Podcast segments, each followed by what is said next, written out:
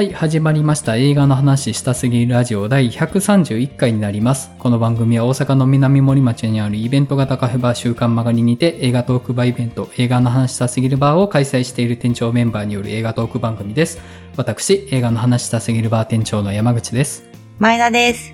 マリオンです。大石です。よろしくお願いします。よろしくお願いします。お願いします。はい、ちょっと山口一周不在にさせてもらったんですけれども、今回は4人で行きたいなと思います。はい、じゃあもう早速近況入っていこうと思うんですけれども、前田さんいかがされてました？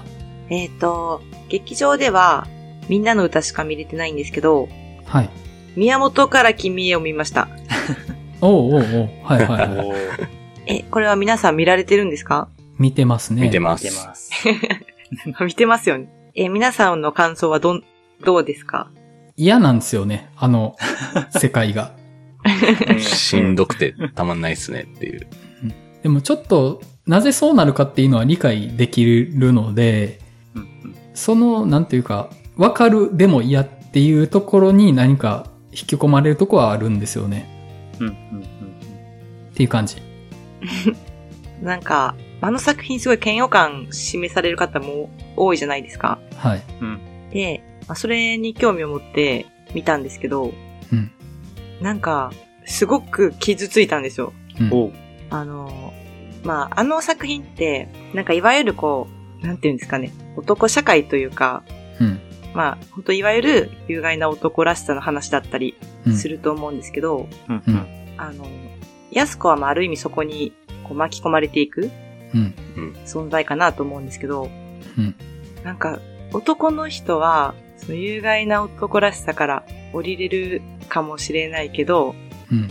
なんか女性はどうやったら加害される構造から降りれるのかなと思ったんですよ。うん。うん。で、なんかその時に、あ、なんか女の人ってめちゃくちゃ弱いなって思ったんですよ。うん。なんかそれがすごいショックで、うん。なんかそんなことに今更気づいてしまって、うん。なんかそれにすごく傷ついてしまったんですけど、うん。でもなんかだからこそ、なんかその、宮本がその喧嘩をしに行って、うん。で、安子のとこに戻ってきた時のセリフう。うんなんかその、宮本は、まあ、宮本がしたことって、うんまあもしかしたら、もう自分のことだけしか考えてなかったかもしれないけど、うん。なんかでもすごいグッときて、あのシーン。うん。うん。うん、なんか、いやもうそういうことじゃないんだってって思ったけど、うん。うん。なんかそれでも宮本のこと信じようって思ったんです。う。うんん。うんうんなんかそれはなんかすごい、こう、すごく絶望を味わった後に、なんかそれでも信じたいって思わせるほどの、うん。やっぱりパワーが宮本にあったなと思って。うん。うん。だから、私はすごい好きな作品でした。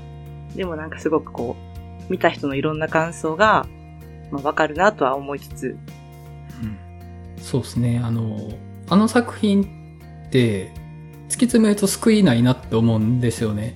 だってもう宮本の中で完結してる話に周囲が乗っからざるを得ない感じがして、でもうんうん。そこに期待するっていうのもかすかな、まあ、可能性だとは思うんですよね。というかそれしかないというか。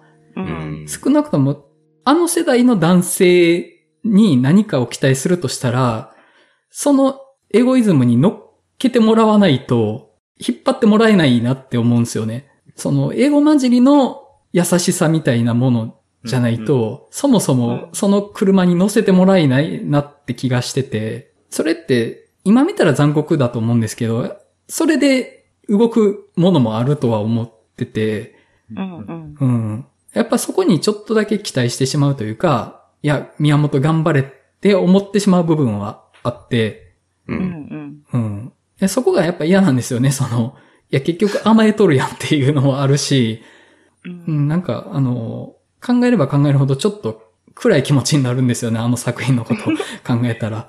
うん。あの、俺がお前を守るって言ってるの、その守るって言ってる本人と同質の存在から守るって言ってるようなもんじゃんっていう、もうマッチポンプじゃんと思うんですよね。そう、うん。有害な男性が別の有害な男性から守るだけの話っていうのが気持ち悪すぎて。でも私逆に、なんだろう、その存在がないと、うん。ちょっと困るって思いました。うん。うん、女性としては。うん。その、なんていうのかな。うん。まあ女性としてはというか、まあそれが同質であろうが異質であろうが、うん。それに対してこう、うん、もうそんなことどうでもいいとすら思えるというか。えー、なんて言ったらいいんですかね。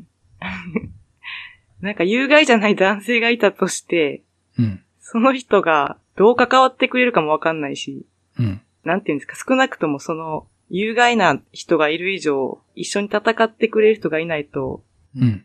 ちょっときついなっていうのは、ありましたうん。だからまあ結局そこにみんな乗らなきゃいけないみたいな風になっていくのが、まあつつれえなっていう。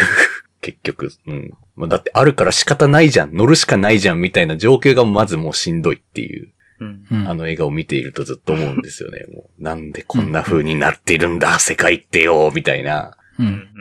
なんか面白いなと思ったのが、みんな、まあ宮本が主人公だからもちろん当たり前なんですけど、宮本の中に、その、有害性を見出したりするじゃないですか。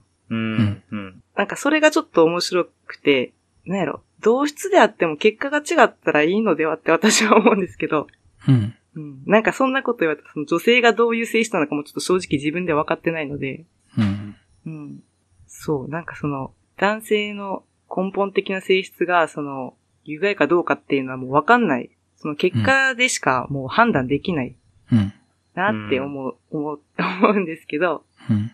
うん。だからもう、うん、そうですね。まあ、あと、そういうことを抜きにして、純粋にあのセリフは嬉しかったですけどね、私は。うん。うん。うんうん。うん。っていう、今更、今更宮本から君へを見て思うことね。うん。うん。なるほどね。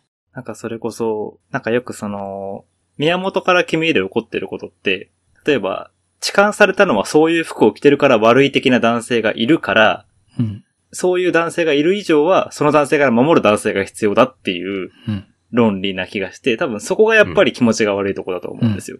うん。うんう。んうん。で、その、そういう服を着てるから悪い的な男性を暴力によって解決するっていう話でもあって、う。ん。果たしてそれは根本の解決にもなっているのかみたいなとこでもあって、宮本から君へって確かにめちゃくちゃ旧世代的な話だとうん僕はあえて言いたいんですけど、うん。ただだとしても、なんかあのキャラクターの良さって、まあ僕はあれが好きなんですけど、宮本の説得力があるところだと思うんですよ。佇まいというか。うんうん。多分彼は、ああいう解決策がベストでないことも分かっている上で、でもあれしか選べないタイプの人なんだなっていうのを分かるからこそ、彼の選択を否定できないというか、う。うんんう。うんん。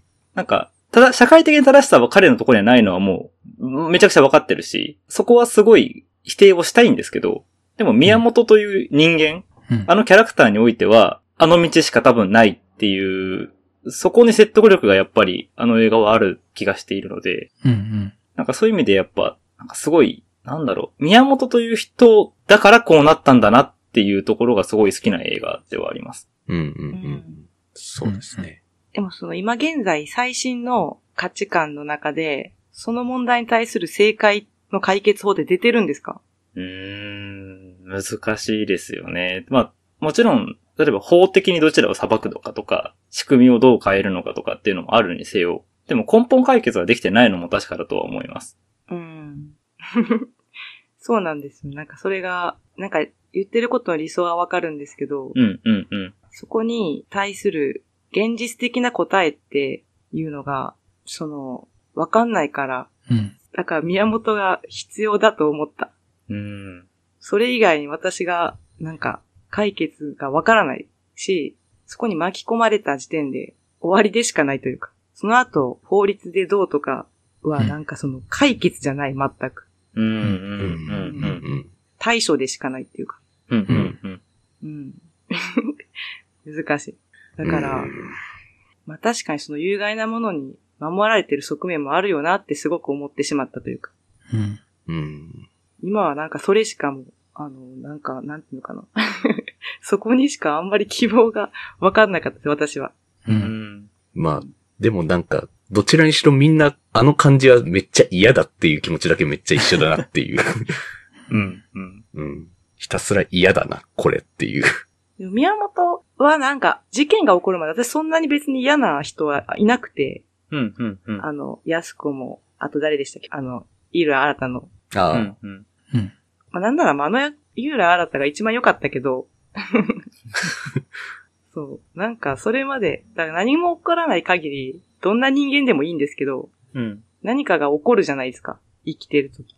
うん。うん。うん。その時に、なんか女性が無力すぎてちょっと悲しかった。うん。うん。なんか男女平等って男性のさじ加減じゃんって思っちゃいました。ああ。ああ。女性に選択肢が最初からないじゃんって、その、気づいてしまいました。今更。やばい。今日は有害な清水隆らしさを語る予定だったのに。いやーまあでもなんかその、うん。うん。すごく傷つけられたけど、うん。嫌いになれない映画というか好きな作品でしたね、私は。うん。うん。うん。うん。そうですね。まあ、現実に本当に絶望してるわけでもないので、うん。ただその、普段恵まれてる分ちょっと気づかされてしまったというか、うん。う。ん。うん。それがショッキングだったなとは思いましたけど、うん。うん。うん。うん。そんな感じでした。はい。はい。じゃあ、マリオンさん、いかがですか？えっと、そうですね。僕も、劇場では、えーみんなの歌しか見てないんですけど、えっと、うんうん。家で、あの、ドキュメンタリー映画で、画家と泥棒っていうドキュメンタリー映画を見たんですけど、うん。これ、知ってます？そもそもい。や、初めて聞きました。まあ、知らないちょっと知らないですね。人多分多いと思うんですけど、まあ、ドキュメンタリーなんですけど、うん。まあ、ある画家がいるんですけども、うん。で、まあ、その女性の画家がいて、で、ある日その個展をやってたんですけど、絵が盗まれてしまったんですよね。はい。うん。絵が盗まれてしまって、で、まあ、犯人は見つかったんですけど、二人組のうん。犯人がいて、で、そのうちの主犯だけが、こう、裁判で裁かれるという感じになるんですけど、で、何を思ったか、その女性の画家は、その裁判に行って、その犯人に、ある提案を持ちかけるんですよ。うん。あなたの絵を描かせてほしいって言うんですよ。うん。うん。んってなると思うんですけど、なんでっていう感じなんですけど、まあなんか興味を持ったらしいと。どうやら。うん。その犯人という人に。うん。うん。で、その犯人は、まあ、男性で、まあ、と、あんまり家庭環境も良くなくって、もう18の時からもう、盗みはやるわ、ドラッグはやるわで、何回も刑務所に入ってっていうような人なんですけど、うん。うん。うん。その二人の奇妙な関係が続いていくんですよ。うん。なんかね、不思議なんですけど、こんなことあるんや、みたいな風になるんですよね。う。うんん。うん。全く出会い方としてはあんま良くないと思うんですけど、けどなぜか惹かれてしまうし、みたいなのが描かれていって、なんかすごい瞬間をめちゃくちゃなんかドキュメンタリーの映像としてめっちゃ捉えてるんですよね。う。うんん。うん。その中でちょっと特にすごいなって思ったのが、まあその、その画家が、えっ、と、犯人の絵を描いて、で、見せたんですよ、犯人の男に。うん。うん。もうそしたら、犯人の男が絵を見て、めちゃくちゃ泣きじゃぐるんですよ。へえ。いわゆるこうなんか芸術とか絵を見てこう感動して泣くみたいなことだと思うんですけど、うん。まあフィクションとか何でもそういうの、まあ聞いたことというか、見たことというか、そういうのあると思うんですけど、なんか目の前で本当に芸術を見て感動して泣いてる人がいるっていう、めちゃくちゃ泣きじゃぐってる人がいるみたいなのを見るのが、なんかこんな瞬間見るの初めてだなって思って、うん。すごいな。こんな瞬間をなんかカメラに抑えられてるのがまずちょっとすごいってなって、うん。うん。で、だんだんなんかほんとこの二人の関係性がなんかもう、ちょっと不思議な共依存みたいな関係になっていって、どんどんなんか、一体何なんだろう？この二人の関係性はどこに行っちゃうんだろうっていうのがちょっとこう、目が離せなくなるみたいな感じになっていっていくんですよね。このまたしかも知り合ってからも結構いろいろ、いろんなことが起こるので、まあ、また犯人が刑務所に入っちゃうとか、あと、はい。盗まれた絵はどこに行ったのって話があって。捕まったんですけど、絵は見つからなかったんですって。ほうほうほで、しかもなんかその犯人なんで盗んだのって言っても、俺は覚えてねえって言うんですよ。ラリってたから全然覚えてねえって言って。う。はあはあ。けど、よくその古典の会場のとこ通ってて、絵はめっちゃいいと思ってた。みたいなことをずっと言ってて。うん。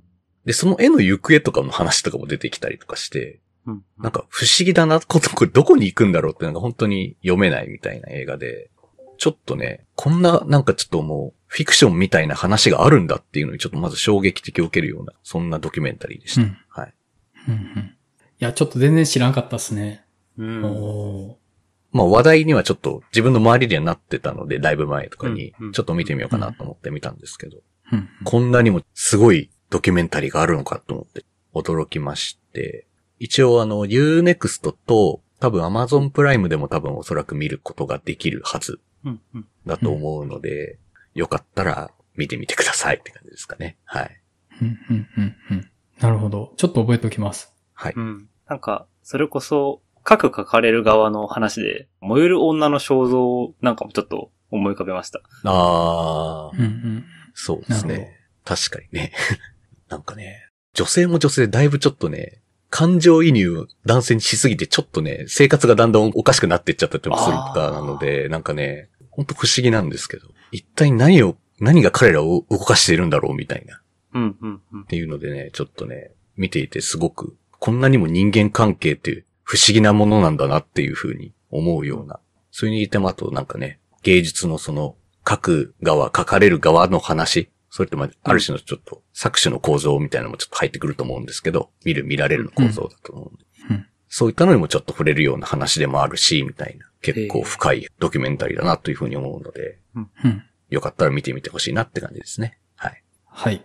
では、おいさん、いかがですか？そうですね。僕も劇場だと、今回の課題作みんなの歌以外見れてないんですけど、ちょっとまた映画から離れて小説になっちゃうんですけど、うん。さっきまで久しぶりに、というか初めてかな。ホラーの小説をちょっと読んでみたいなと思って、うん。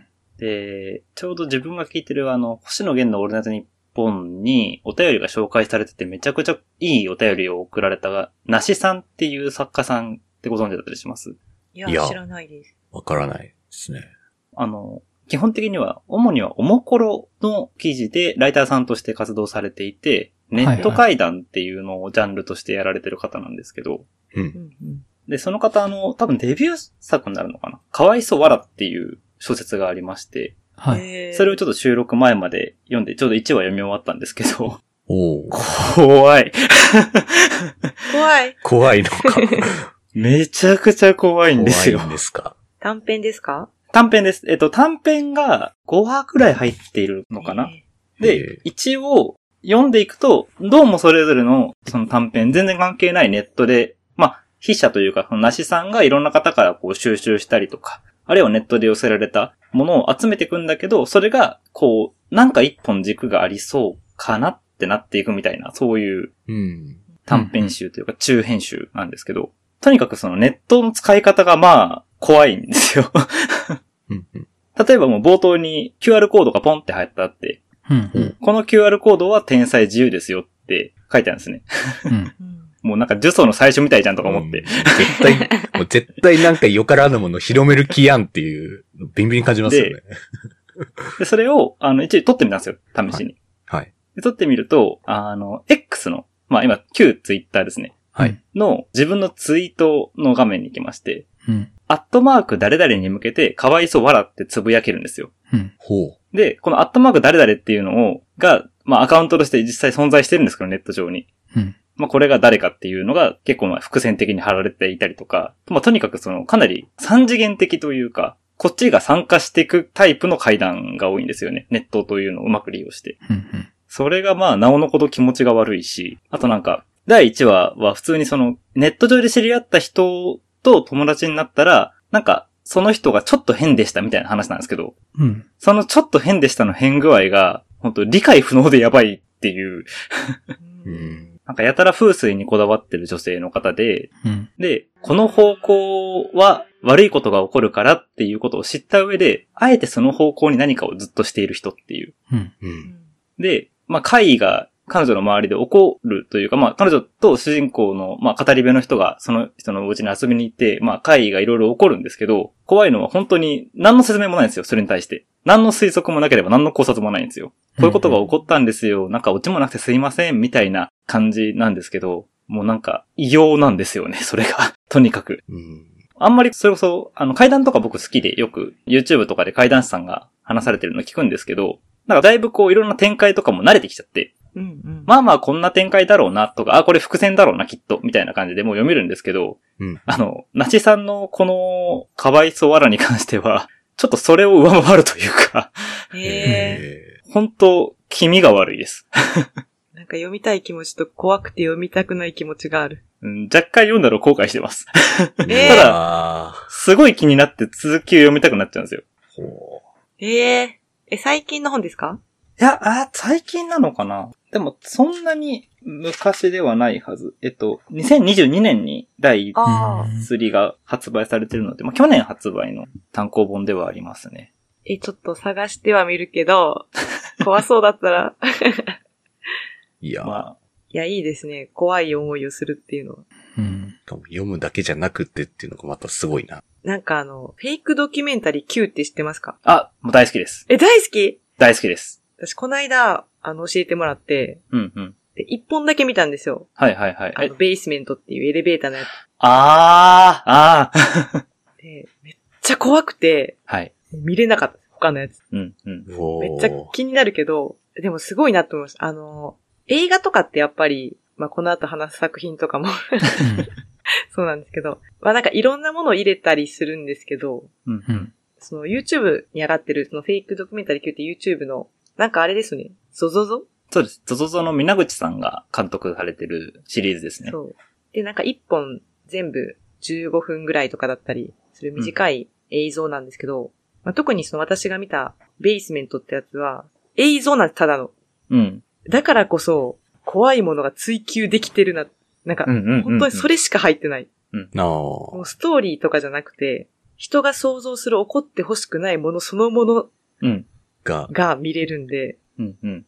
感心しました、すごく。うまいなと。怖さの純度が高いってことですね。本当ね。そうんうう。ん。私なんか、アイディア勝負でもありますよね。そうですね。特に Q は怖さの方向性が本当にいろいろなところから飛んでくるのは僕が好きなところで、うん。もちろん霊現象的なうん。部分もあるんですけど、あるいは階段的なお話もあったりするんですけど、まあ人コア的な話ももちろんあるし、あとはうん人でも心霊でもねえけど怖いっていうのもあって、もうなんか、なんか一人で見るもんじゃない。人と、ワイワイみたい。そう、あれ、あの僕はだから Q ファンなんで困るのが、あれ毎回午前0時に配信になるんですよ。へえ。で、大好きなんで、あの、最新されたらすぐ見ちゃうじゃないですか。はい。うん寝る前とかに。うん。もう大概見て大後悔をしながら寝てます。こんなもん見んじゃなかったっつって。いや、でもなんかその、アイディアで、ちょっと私その一本しか見れてないんですけど、怖くて。うんうん。こう、アイディアであそこまで怖いものが撮れるっていうのは、なんか、あ、いいなって、なんかちょっと、なんていうんですかね、挑戦したくなるっておこがましいですけど、うん。うん。すごいそういう視点でも面白いですよね。うんうんうん。恐怖をこう表現することを考えるってすごい楽しそうだなと思って。それこそ、あの、ホラー映画、まあ、そもそも映画ジャンルの中でホラー映画って比較的低予算だけど当たりやすいっていううんうん。映画ジャンルじゃないですか。うん。で、まあ多分その大きな理由は結局アイデア勝負だからだってことはあると思うんですよね。うんうんうんうん。そうですね。うん。なんか残りの半分は見てる方が作ってくれるじゃないですか。あ、そうそうそうそうそうきっ。かけさえうまく作れたら。うん。うんで、その人の想像力で無限に怖くできるから、うん。そこは確かにあの、強みだと思うんですけど。うん。でも怖い。ちょっと、本の方も、YouTube の方もめっちゃ見たいし、読みたいってなったけど、めっちゃ暗いそうって思いながら。でもめっちゃ面白そうですね、ドル。先に言っておきます。両方とも超面白いですけど、超後悔しますからね。えー、かわいそう。かわいかそう。わいそう。なしさんのかわいそうです。はい。いいですね。ちゃんと怖くてちゃんと面白いっていいですね。なんかしみじみとなんか、なんかすっごい、こう、深く、この、うんって感じがね。深く深く、感情がこもってましたよね、今、一言ね。はい。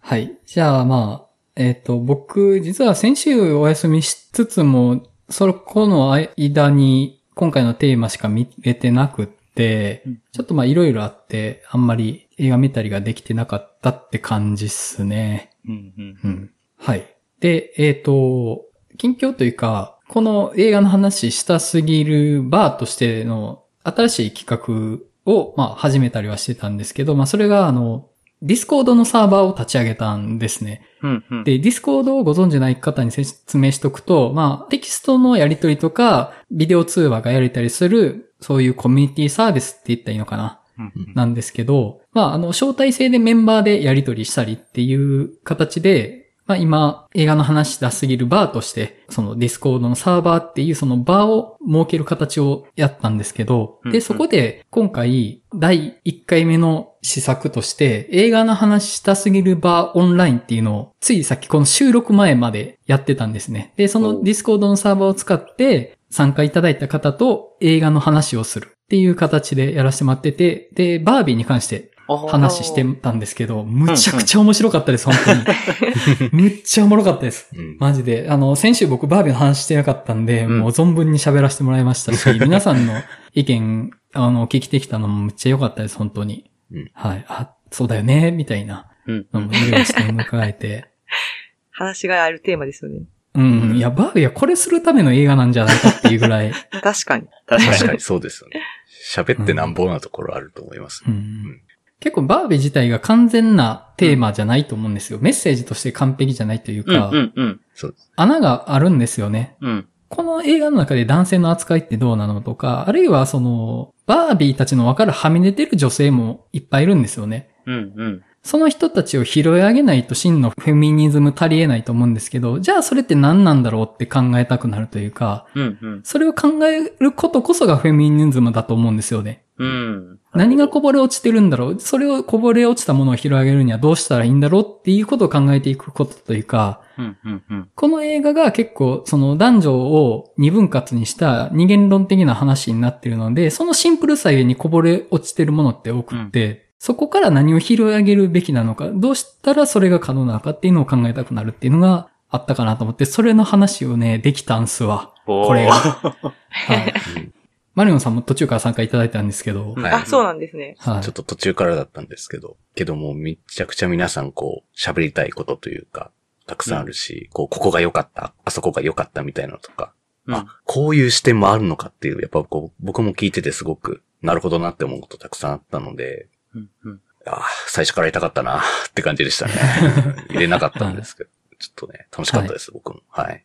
で、まあ、今回映画の話したすぎるバーオンラインっていう形でやったんですけど、今後まあ、このバーをオンラインでやる以外のことも何かこの Discord でやっていけたらなと思うので、うんうん。まあ、この番組の説明文のところに Discord の案内のページのリンク入れときますんで、もし興味ある方いたら、あの、 Discord の招待を希望のやつ送ってもらえたらと思います。それに対して Discord の招待を僕の方から送りますので、まあ今後何か Discord で何かやっていきたいなと思ってるので、よかったら Discord 入ってみてくださいっていう感じですね。うんはい。あと、お便り一通いただいているのを紹介させていただきます。これ、先週の段階でいただいてたんですけど、ちょっと、あのー僕をお便りの中に含んでいただいてたので、今回読ませていただきます。ゲコポンさんからいただいてます。はじめまして。切り口の違う4人が映画をデコボコに深掘りするのがたまらなく好きで毎週楽しく拝聴しております。何度か私も感想をお送りしようかと思っていたんですが、いつもこの番組で読まれるお便りのクオリティに圧倒され、ためらっていました。しかし今回、フリートークの回を聞き、いても立ってもいられなくなりお送りします。というのも、先日、霧島部活やめるってを弱い38にして初干渉でぶっ刺さるという経験をしたんですよ。この映画の公開当時、すごく話題になってて気になってたのは覚えているんですが、当時は高校生活のノスタルジーに浸ることや、もう自分の物語じゃないと感じてしまうのが怖くて劇場に足が向きませんでした。しかしこのラジオでの山口さんの推しっぷりをはじめ、未だに至るところで物差しとして出現するこの映画を今なら見ることができるし、重作として一応押さえておこうと鑑賞しました。そしたらもうぐさりですよ。ぐっさぐさ。ふさわしい報酬が得られないであろう好きをこのまま持ってもいいのかと悩む菊池くんには、余暇にかけられる時間が制限されていく中、好きなことと周囲の受けはいいし、嫌いなわけでもないから好きになろうとすることを、天秤にかけがちな今の私には身につまされる問題で胸が熱くなりました。確かに私には今こそこの映画と出会うべきタイミングだったのだと思います。ちなみにこんな感じのロマンティシズム全開でこのラジオの霧島会を再生したため、皆さんとの温度差に恥ずかしさのあまり耳を真っ赤にしながら聞く羽目になりました。私もあの子だけ iPhone なの気づきましたよ、山口さん。今回のフリートーク会の最後をトイストーリーで締めるのはバービーへの伏線として完璧でしたね。去年から2023年一番楽しみにしている映画と周囲に嘘吹いていたので、ラジオで何を聞けるかすごく楽しみにしています。長文失礼しました。愛知在住ですので、機会があればぜひバーにも顔を出させてくださいと。はい、ありがとうございます。ありがとうございあります。がとうございます。いいですね、霧島刺さるの。人生ぶっ壊れますよね、ね本当に。はそうですね。確かに本当いつ見ても刺さるタイミングはその人によって違うみたいな話をしうたからこそやっぱその、あ、もうこの送らなきゃみたいにやっぱなったわけですもんね、これね、きっとね。うん。いやー、うんいいですね。うん。あのね、iPhone はね、本当に道具として大事で、あの子がいかに学校の学生たちより上のフィールドにいるかっていう記号としてむちゃくちゃ有効なんですよ。あの、2011年の段階で iPhone 3GS を持ってる高校生って尋常じゃない事態なんですよ。本当に。確かにそうですよね。うん。それを実現できてるあの子がいかに周囲の学生たち、同級生たちをガキとして見てるかっていうのの表れでもあって、うん。うん。でも彼女もやっぱり岸島がいなくなることで価値観が崩壊していくんですよね。実は上にいると思ってたけど、実は重力の内側にいたんですよ、学生生活の。あくまで学生として背伸びをしてるだけの存在だったっていうのがこの iPhone 3GS からわかるっていうのがね、素晴らしいですね、本当に。はい。で、トイストーリー4の話をした後にちょうどバービー会で、これ、すごいタイミングだなと思って、まあそう、ちょっと気づいてはいたんですけど、まあうん、ね、そうなんですよ。ね、見事やなと思って。うん。すごい。考えてたわけでも全然ないですけどね、我々ね。喋ねりたいから喋ってるだけじゃないですか。本当に偶然ですね。ちゃんとね、伏線みたいになってるのおもろいなっていうふうに感じますよね。そうなんですよね。だから、一応トイストーリー4を踏まえてバービー見ると、ちょっと違うんですよね、見え方微妙に。っああ、まあ確かにな。ていうか、トイストーリー4がやろうとしたことってバービーだったんだなって思うといううか、っん。うん。ていうのがなんかわかるなって思って。まあ確かにな。どっちもな、現実に変える話っていうか、っていうかね。ね。おもちゃがおみもちゃを卒業する話ですからね。ねっていう話ですよね。うんそこで何がトイストーリー4が否定される材料になって、バービーなら受け入れられる理由って何なんだろうとかって考えるとまた面白いなって思うんですよね。うんうんうん。そこにあるのって、トイストーリー4を何として見てるか、あるいはバービーを何として見てるかっていう違いうん。